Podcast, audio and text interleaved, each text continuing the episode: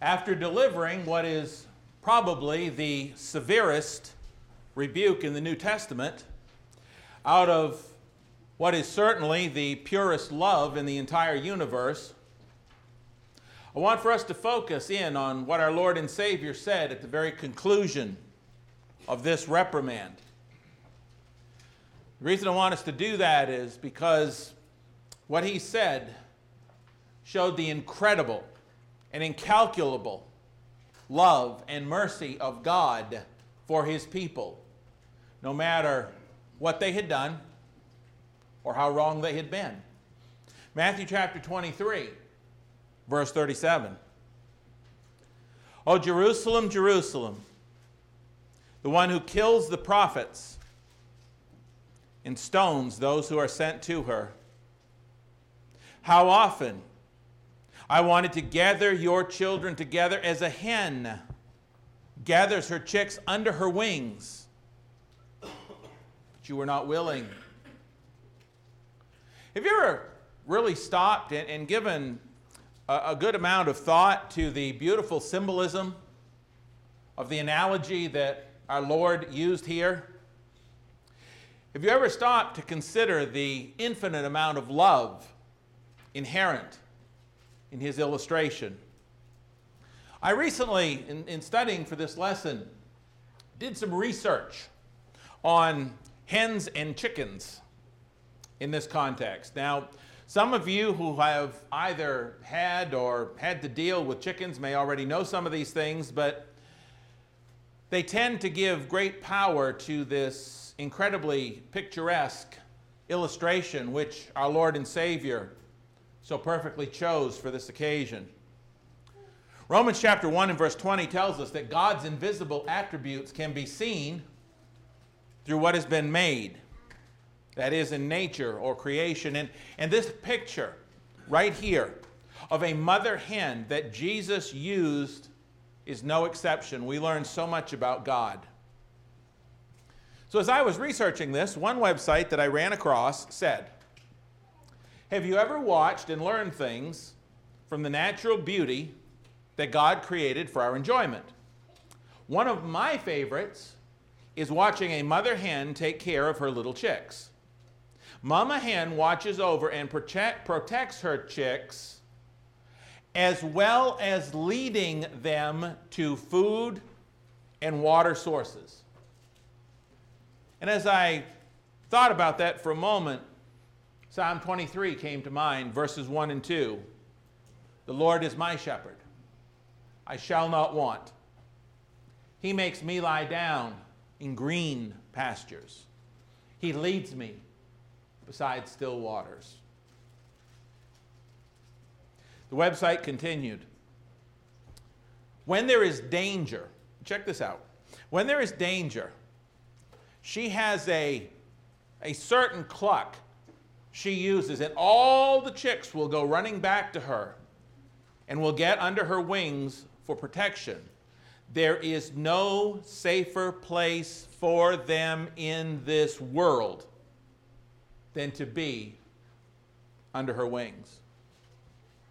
And as I consider that and this certain cluck that she uses to call them all back, you know, it occurred to me that in Matthew chapter 21, Matthew chapter 22, and Matthew chapter 23, which Jesus had just concluded, as well as the next two chapters to follow, which he is about to deliver, all of those chapters in Matthew chronicle how God is calling his people, how he's called his people or sought to call his people back to him through the prophets that he has sent them for hundreds of years, and how he is calling out to them still to warn them through his son of the grave and immediate danger that, that they are all in. And, and you see this as you read through some of the teachings of Jesus, again in Matthew 21, 2 and 3, as well as 24 and 5, and, and how God is, is seeking to call them all back, like Jesus said here in this, in this passage, just, just trying to, to call them back because of the danger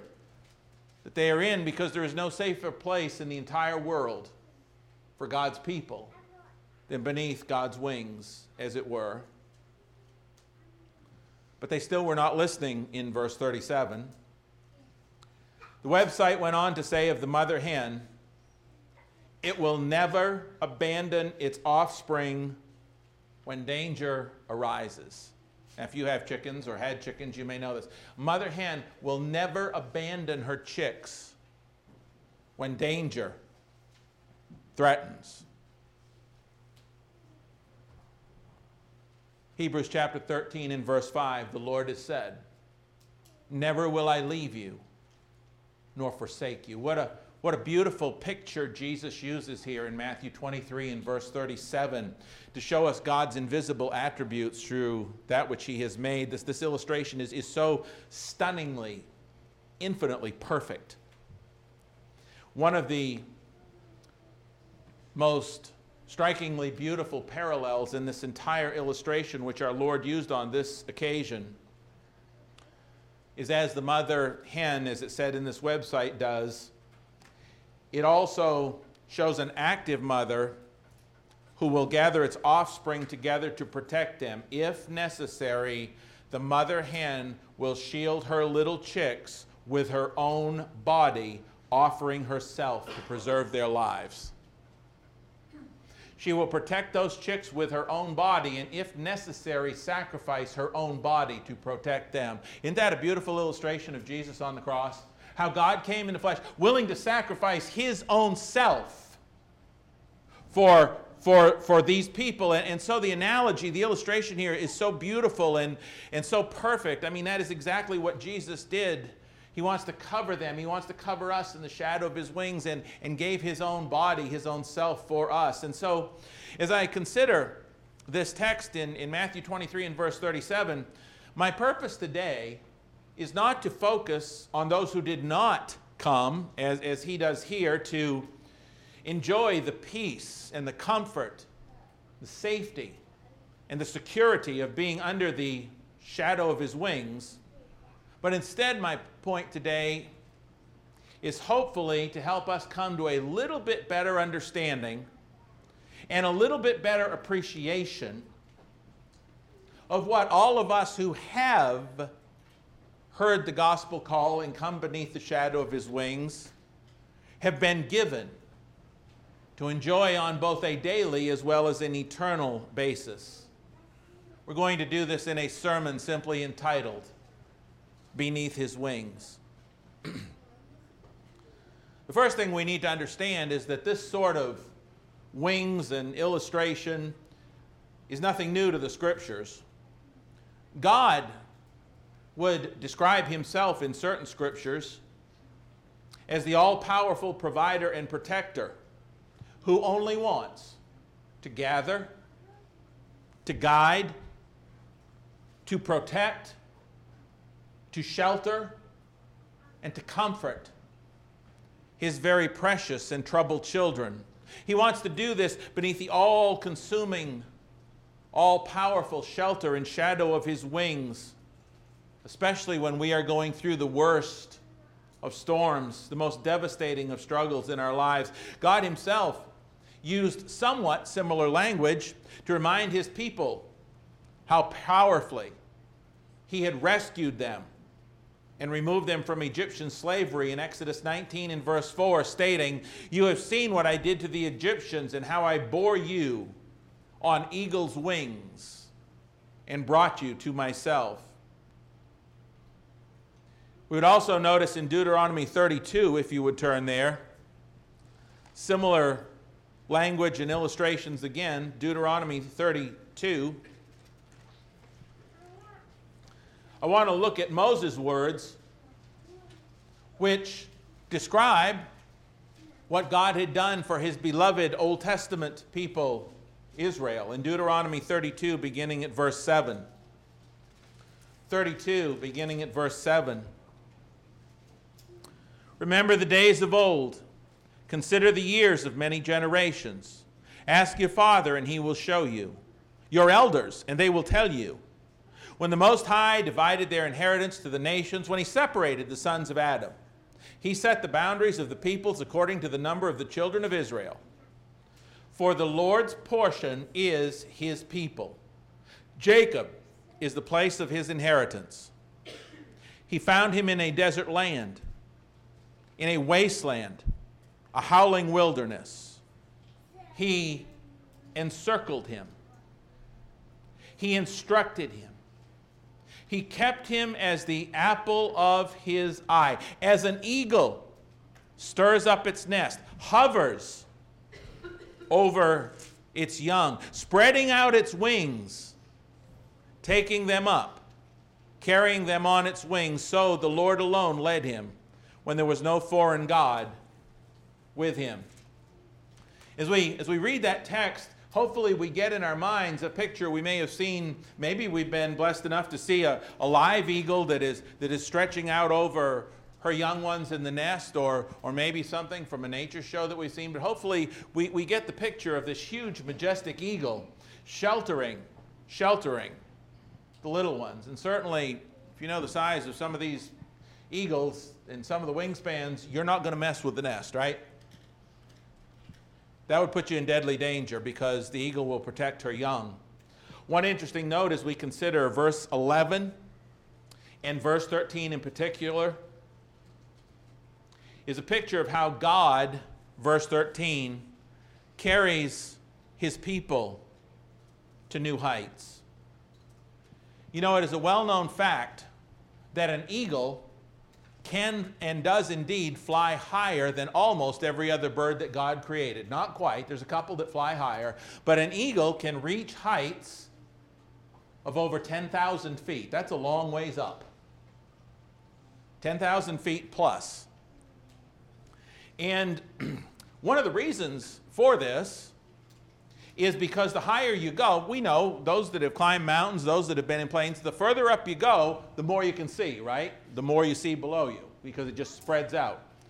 And one reason the eagle flies so high is because it helps the eagle to find food. As I think about an eagle being able to spot prey in order to feed their young, I look at verse 13 talking about how God made him to ride in the heights of the earth that he might eat the produce of the fields. And it fits together so beautifully. An eagle's eyesight is about three times as good as a human being's, three times.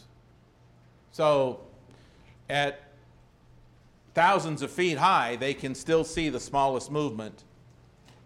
And as I think about this, one website also reported an eagle knows when a storm is approaching long before it breaks. Now, I want you to think about that. As we, as we discuss God comparing, or, or, Moses comparing God's care to that of an eagle, I want you to think about this. An eagle knows when a storm is approaching long before it breaks. Does God know before you hit the storm in your life that it's coming? Does God seek to prepare you for that? Is God willing to carry you through that? Well, you see, this is another reason why they are a good illustration of some of God's invisible attributes. It said, The eagle will fly to some high spot and wait for the winds to come. When the storm hits, it sets its wings so the, wing, so the wind will pick it up and lift it above the storm. While the storm rages below, the eagle is soaring above it. The eagle does not escape the storm, it simply uses the storm to lift it higher. It rises on the winds that bring the storm. Does God want to carry you through your storm? Does God want to carry you above your storm? Yeah. I'm reminded as, as I read this of the story of, of Jesus using the storm as his sidewalk in Matthew 14, 24, and 25. I'm reminded how God is the conqueror of the storm. And all of these illustrations that we see tied up in, in Deuteronomy here are beautiful, but there's so many others. You know, even David, the famous man after God's own heart, David understood his desperate need. And listen, if David understood it, you and I need to. David understood his desperate need to get just as close to God as he possibly could and to take his place beneath the shelter or the shadow of God's wings, if you will. David knew that that was the only way. That was the only way to life. That was the only way that was going to work. He says in Psalm 17 and verse 8, Keep me as the apple of your eye. Hide me under the shadow of your wings. Aren't there days in your life where you just want to say to God, hide me under the shadow of your wings. Just, just help me to find that peace and comfort that only you can. And, and, and what I want us to understand is that's exactly what God wants to do. That's the picture we get in the scriptures, whether it's Jesus in Matthew 23, whether it's Moses talking about God in Deuteronomy 32, whether it's David or some of these other writers we're going to look at, they all understood that that's exactly what God wants to do, and they just want to get in there as close to God as they can to be comforted, to be protected.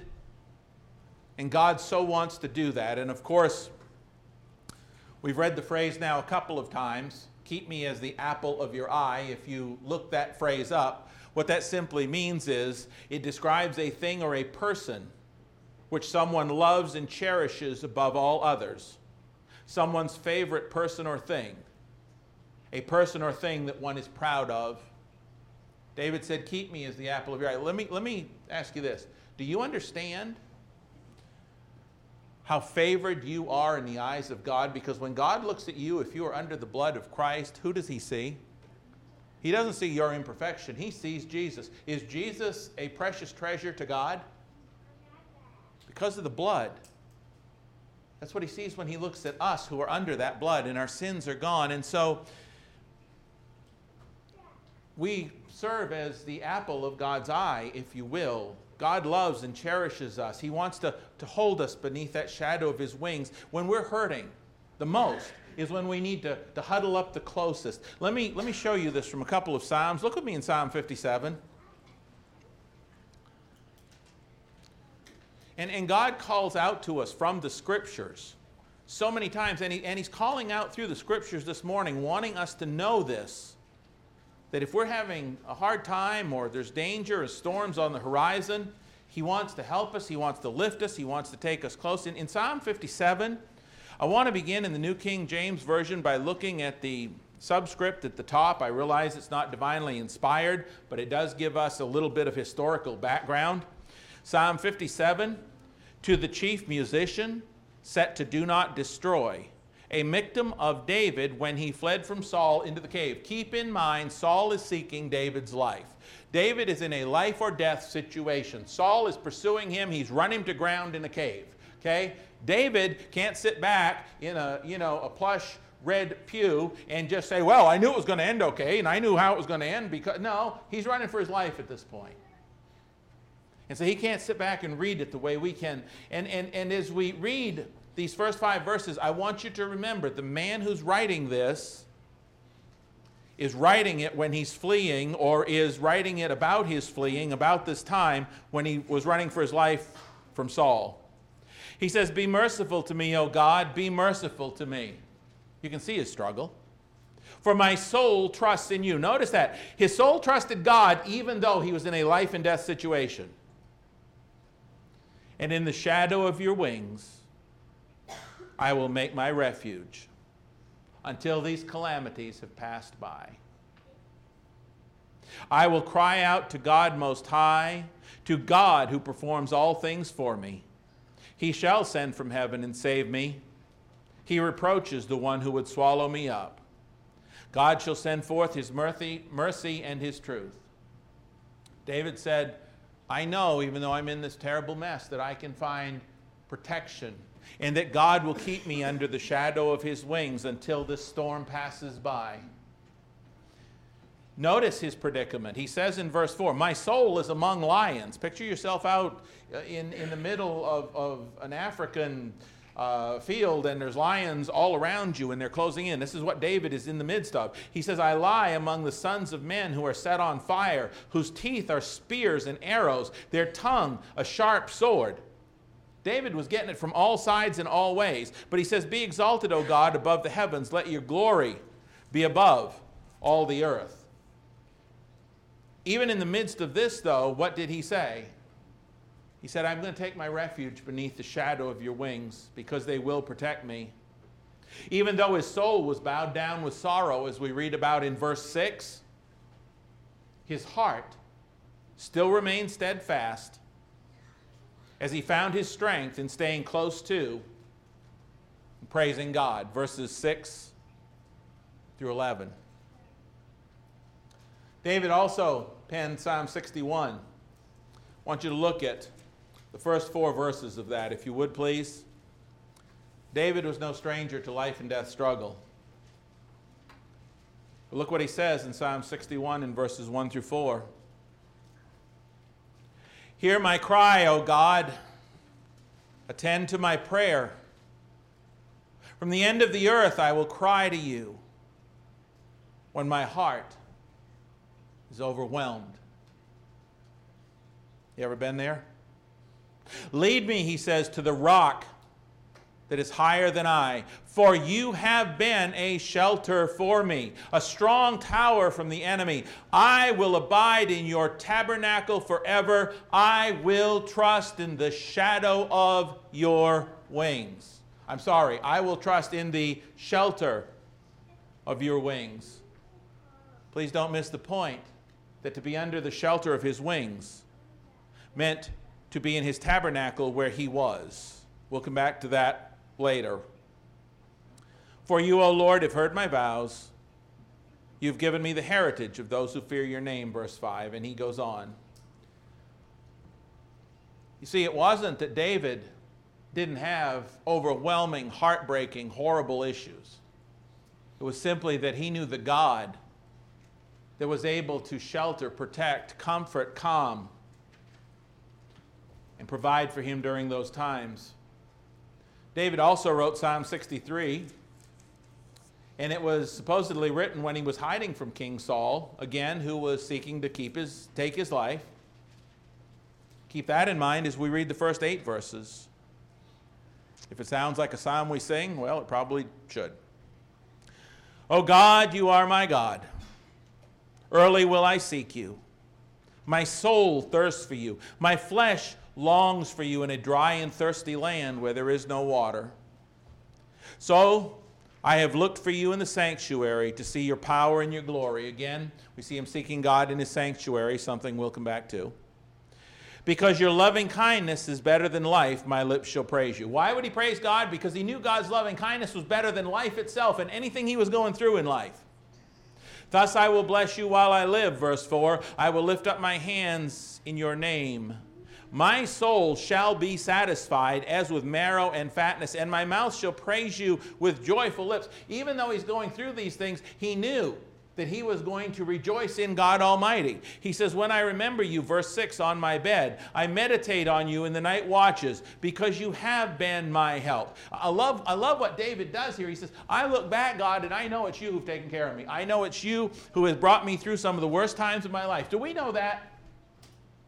We need to look back to that to say, I know how God operates. Jesus same yesterday, today, and forever, right? So, David, knowing that God's, God's uh, attributes do not change, David says, You have been, you have taken care of me, you have been my help. Because you have been my help, therefore in the shadow of your wings I will rejoice. Listen, sometimes when we're going through those struggles, we need to understand. We need to look back and see what God has done for us and say, right in the midst of the worst of them, hey, I see what God has done. I know how He brought me through before, how He caused me to rejoice, how He, how he strengthened me, how He comforted me. And so, therefore, I know that I will rejoice again because God hasn't changed his pattern, his attitude is the same. What hope and help and strength and comfort from the scriptures? David's not the only one. Look at Psalm 91. The writer of Psalm 91 also assures us that there is simply no place on earth, no place on earth, no other place possible on earth like being beneath the shadow of God's wings when the snares and the storms and the struggles of life strike suddenly without warning with deadly and devastating force. Psalm 91, the first six verses, look what it says. He who dwells in the secret place of the Most High shall abide under the shadow of the Almighty. Abide means stay there, it means live there. Take up residence there. Don't leave there. I will say of the Lord, He is my refuge and my fortress. My God, in Him I will trust. Every time that we take out I realize most people use plastic now, but there's still times when we use coins. you know, every time that we take out a coin and we go to pass it somebody that says, In God we trust on it, I'd like for us to think of Psalm 91, 1 and 2. The phrase is there, more or less. But what a beautiful passage. He who dwells in secret place shall abide under the shadow of the Almighty, because he's my refuge, my fortress. In God, in him I will trust. Surely he shall deliver you from the snare of the fowler and from perilous pestilence. He will cover you with his feathers, and under his wings you shall take refuge. Refuge, peace, safety, comfort, security. That's, that's what's there. His truth shall be your shield and buckler. The truth of God does not change. That is our shield, right? If we're standing on the Word of God, we can put our trust in the Word of God, right? That is our, that is our shield. That is our buckler. We can count on that. That protects us. You shall not be afraid of the terror by night, nor of the arrow that flies by day. Verse 5, verse 6. Nor of the pestilence that walks in darkness, nor of the destruction that lays waste at noonday. So many writers.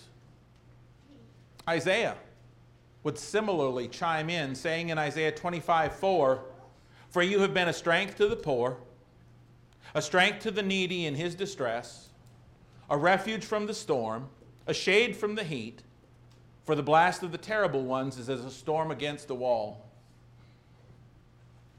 Moses knew it, David knew it, Isaiah knew it.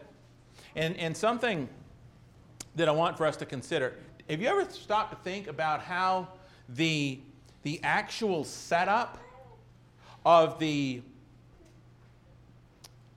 Holy of Holies, the, the design and the imagery of the holiest of holies where God's mercy seat was in the Old Testament. Did you know that conveys the same picture? It, shows us this same picture of being under the wings, under the protection. Listen to me first in this one verse, and then we'll turn to the book of 1 Kings in a moment.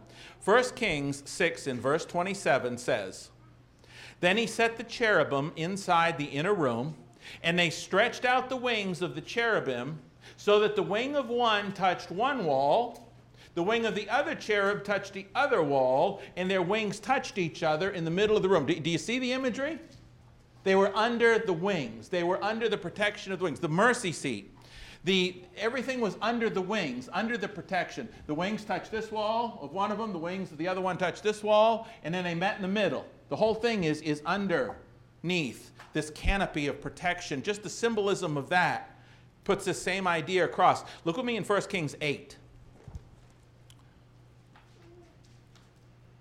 What a, what a, what a beautiful picture God draws, even with the, the design here that the people could actually see because we're visually oriented. And they, could, they, they would know of this. 1 Kings 8. Look at verses 6 and 7. Then the priest brought in the ark of the covenant of the Lord to its place, into the inner sanctuary of the temple, to the most holy place, under the wings of the cherubim. For the cherubim spread their two wings over the place of the ark, and the cherubim overshadowed the ark and its poles. We read in verses 10 and 11, and it came to pass when the priests came out of the holy place that the cloud filled the house of the Lord, so that the priests could not continue ministering because of the cloud, for the glory of the Lord filled the house of the Lord.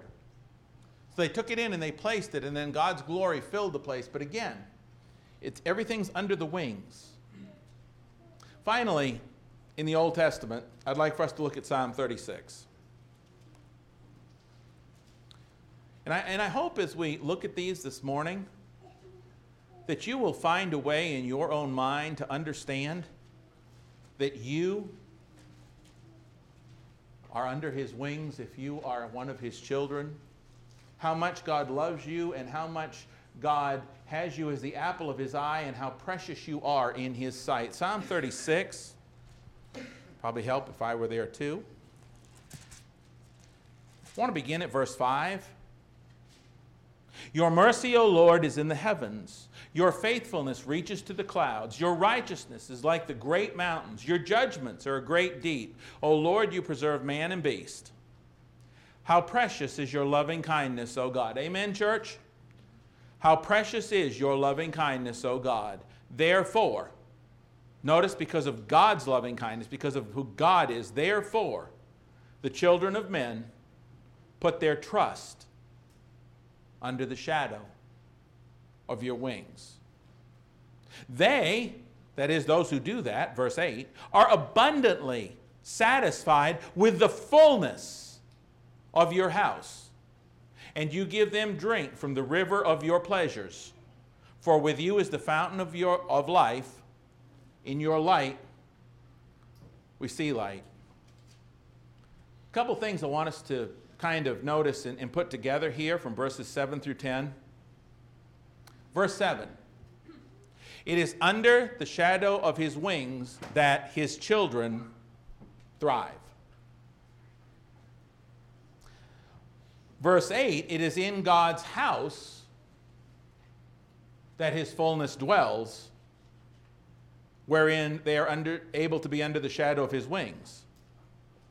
And it is as close to him as they can get that his beloved children are comforted cared for, and nurtured and protect, protected as they drink from his light and life and pleasures together. That is verses 8, 9, and 10.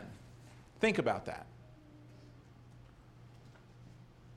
And then apply it to the New Testament. As we take all of what I just said into consideration, I am reminded that God's house in the New Testament is his church. The apostle Paul will tell us that in 1 Timothy 3:15 that the house of God, which is the church of the living God, the pillar and ground of the truth, that is the house of God, the church of the living God. And in the New Testament, it is within his church that God God's presence dwells, 1 Corinthians 3:16 and 17. And so I want to take a, a few minutes to expand on that and therefore what this means to us under the new covenant. Turn to me to 1 Corinthians 12. 1 Corinthians 12. If we are in his house,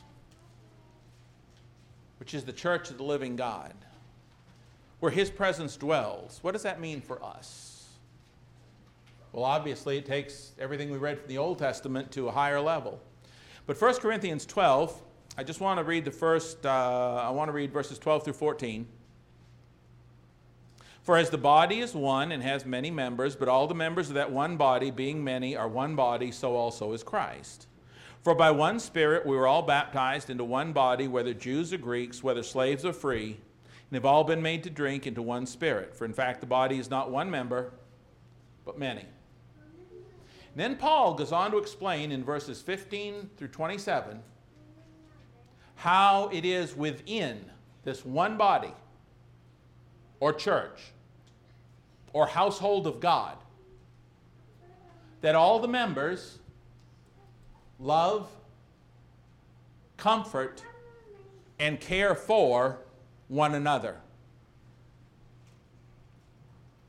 Think about that verses 15 through 27, he explains how within this one body or church or household of God, that all the members care for and comfort and love one another. The eye can't say to the hand, I don't need you, and, and all of those things. And then from there, he moves on in 1 Corinthians chapter 13, verses 1 through 8, to reiterate that love is the element that abounds within the house and beneath the wings and amongst the children of the living God. We could read 1 Corinthians 13, 1 through 8, but it's a very familiar passage. You all know it. It is that love that abounds within the house, beneath the wings, among the children of God, which carries us through. The pure, sweet, flawless, infinite love of Christ hear me, church, is the heartbeat and lifeblood of the church. And as he wraps up this chapter, chapter 13 of 1 Corinthians, he'll tell us in verse 13, and now, and remember, he's writing to the church, this is within the church, and now, within the church, that is, abide faith, hope, and love. These three.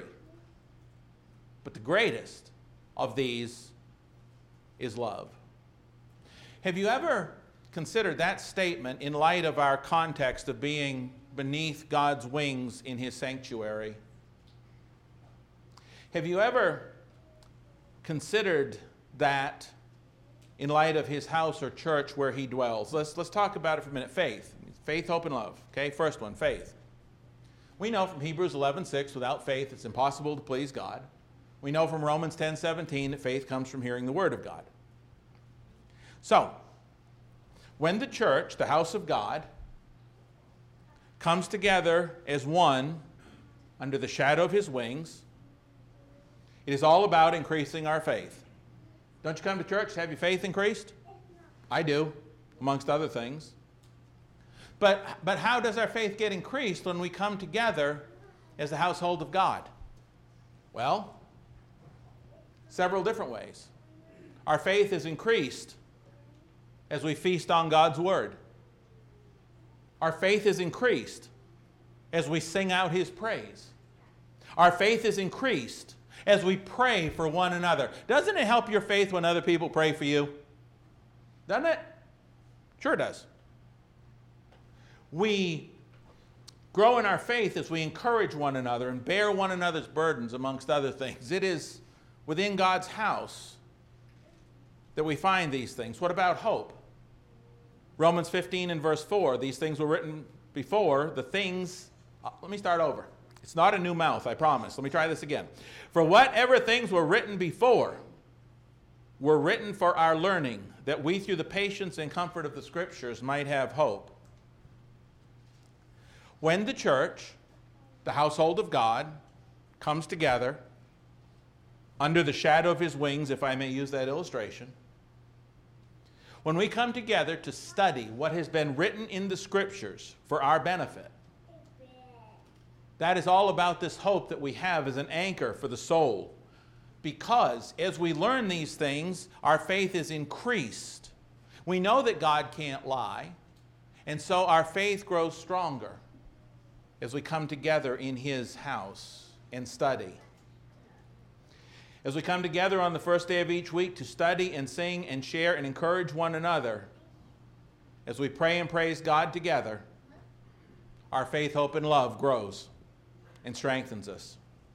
Brethren, there is absolutely no earthly substitute.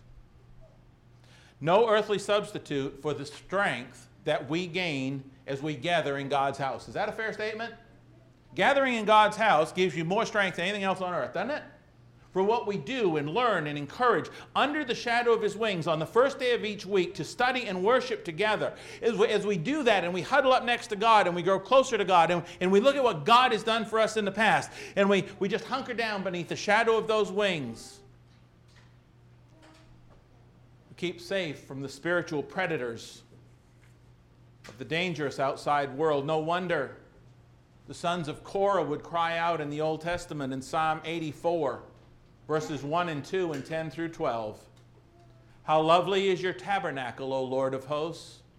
My soul longs, yes, even faints for the courts of the Lord. My heart and my flesh cry out for the living God. That, that should be how we come to church. Our, our heart and flesh should be just crying out for God, like water in a dry and thirsty land. Verses 10 through 12, Psalm 84 For a day in your courts is better than a thousand. I would rather be a doorkeeper in the house of my God than to dwell in the tents of wickedness. I had rather be here beneath the shadow of his wings as, as the weakest saint among you than to be the strongest worldly person that's not here. I'd rather be a doorkeeper than to dwell in the tents of wickedness. Verse 11 For the Lord God is a sun and shield. The Lord will give grace and glory. Will he or not? Says he will. He will give grace and glory. No good thing will be withheld from those who walk uprightly. No good thing. That's what it says. Reminds me of all spiritual blessings being ours in Christ. And finally, verse 12 of Psalm 84 O Lord of hosts, blessed is the man who trusts in you.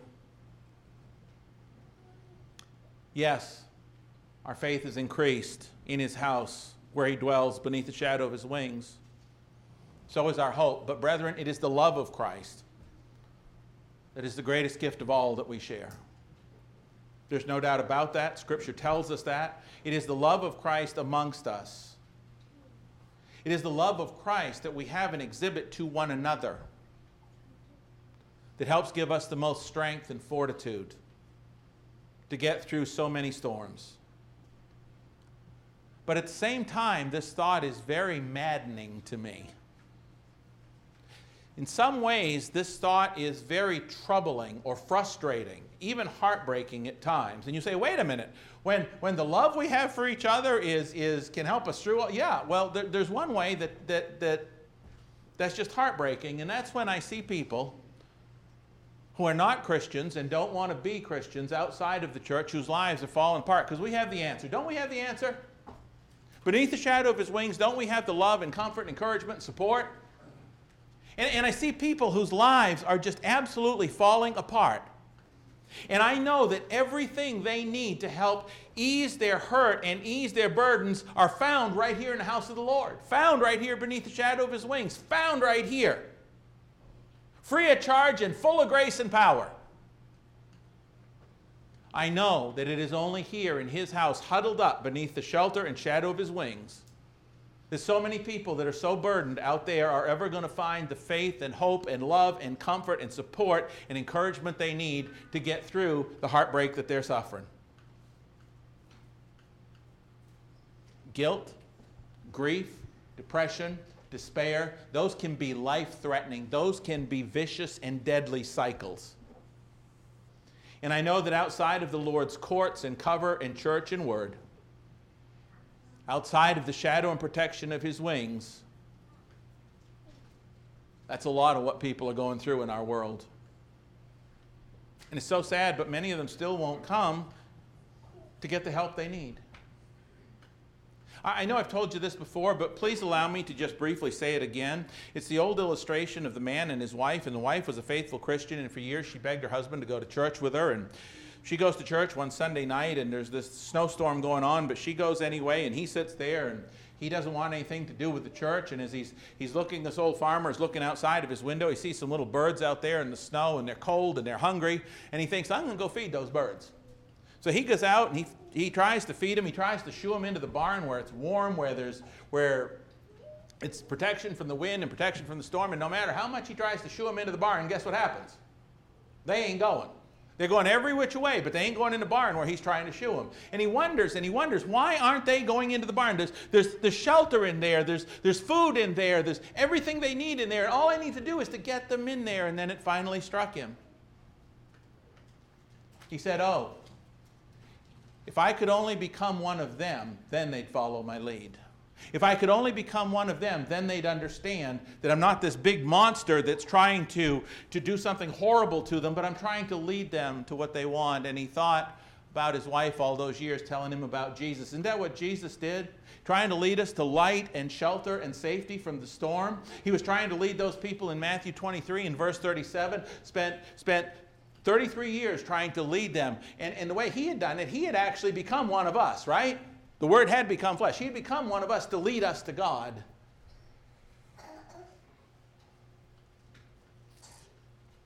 But again, many of them wouldn't come, just like many today won't come for the help they need. Brethren, somehow we got to get the birds into the barn.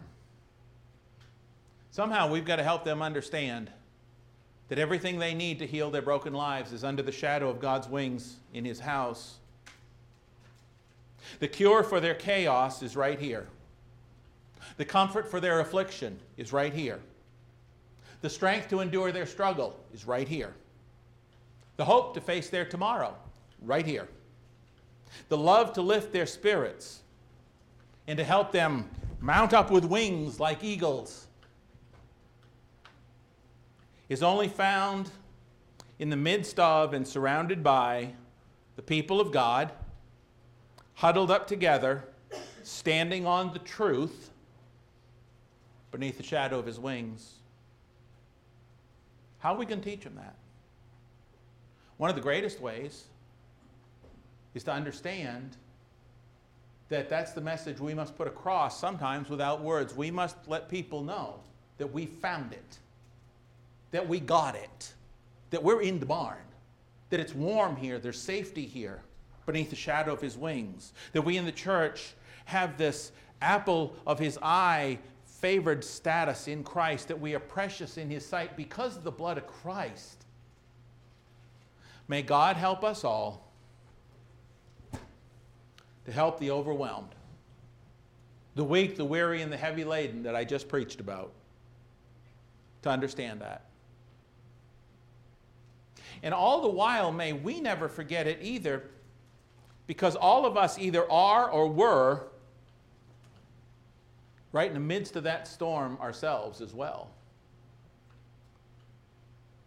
And if we ever forget for ourselves the blessing of what it means to be within the shadow of His wings, and all the blessings that we have there together, and we decide to get out from under those wings, we decide to get out from under the church, we decide to get out from under God's presence and comfort and protection. If we ever decide to walk away from this sure and certain refuge that we have, Satan will eat us alive. Where are you this morning? Are you part of that church? That church is not the structure. That church is the saved people of God, washed in the blood. Have you been washed in the blood by having your sins washed away in the waters of baptism?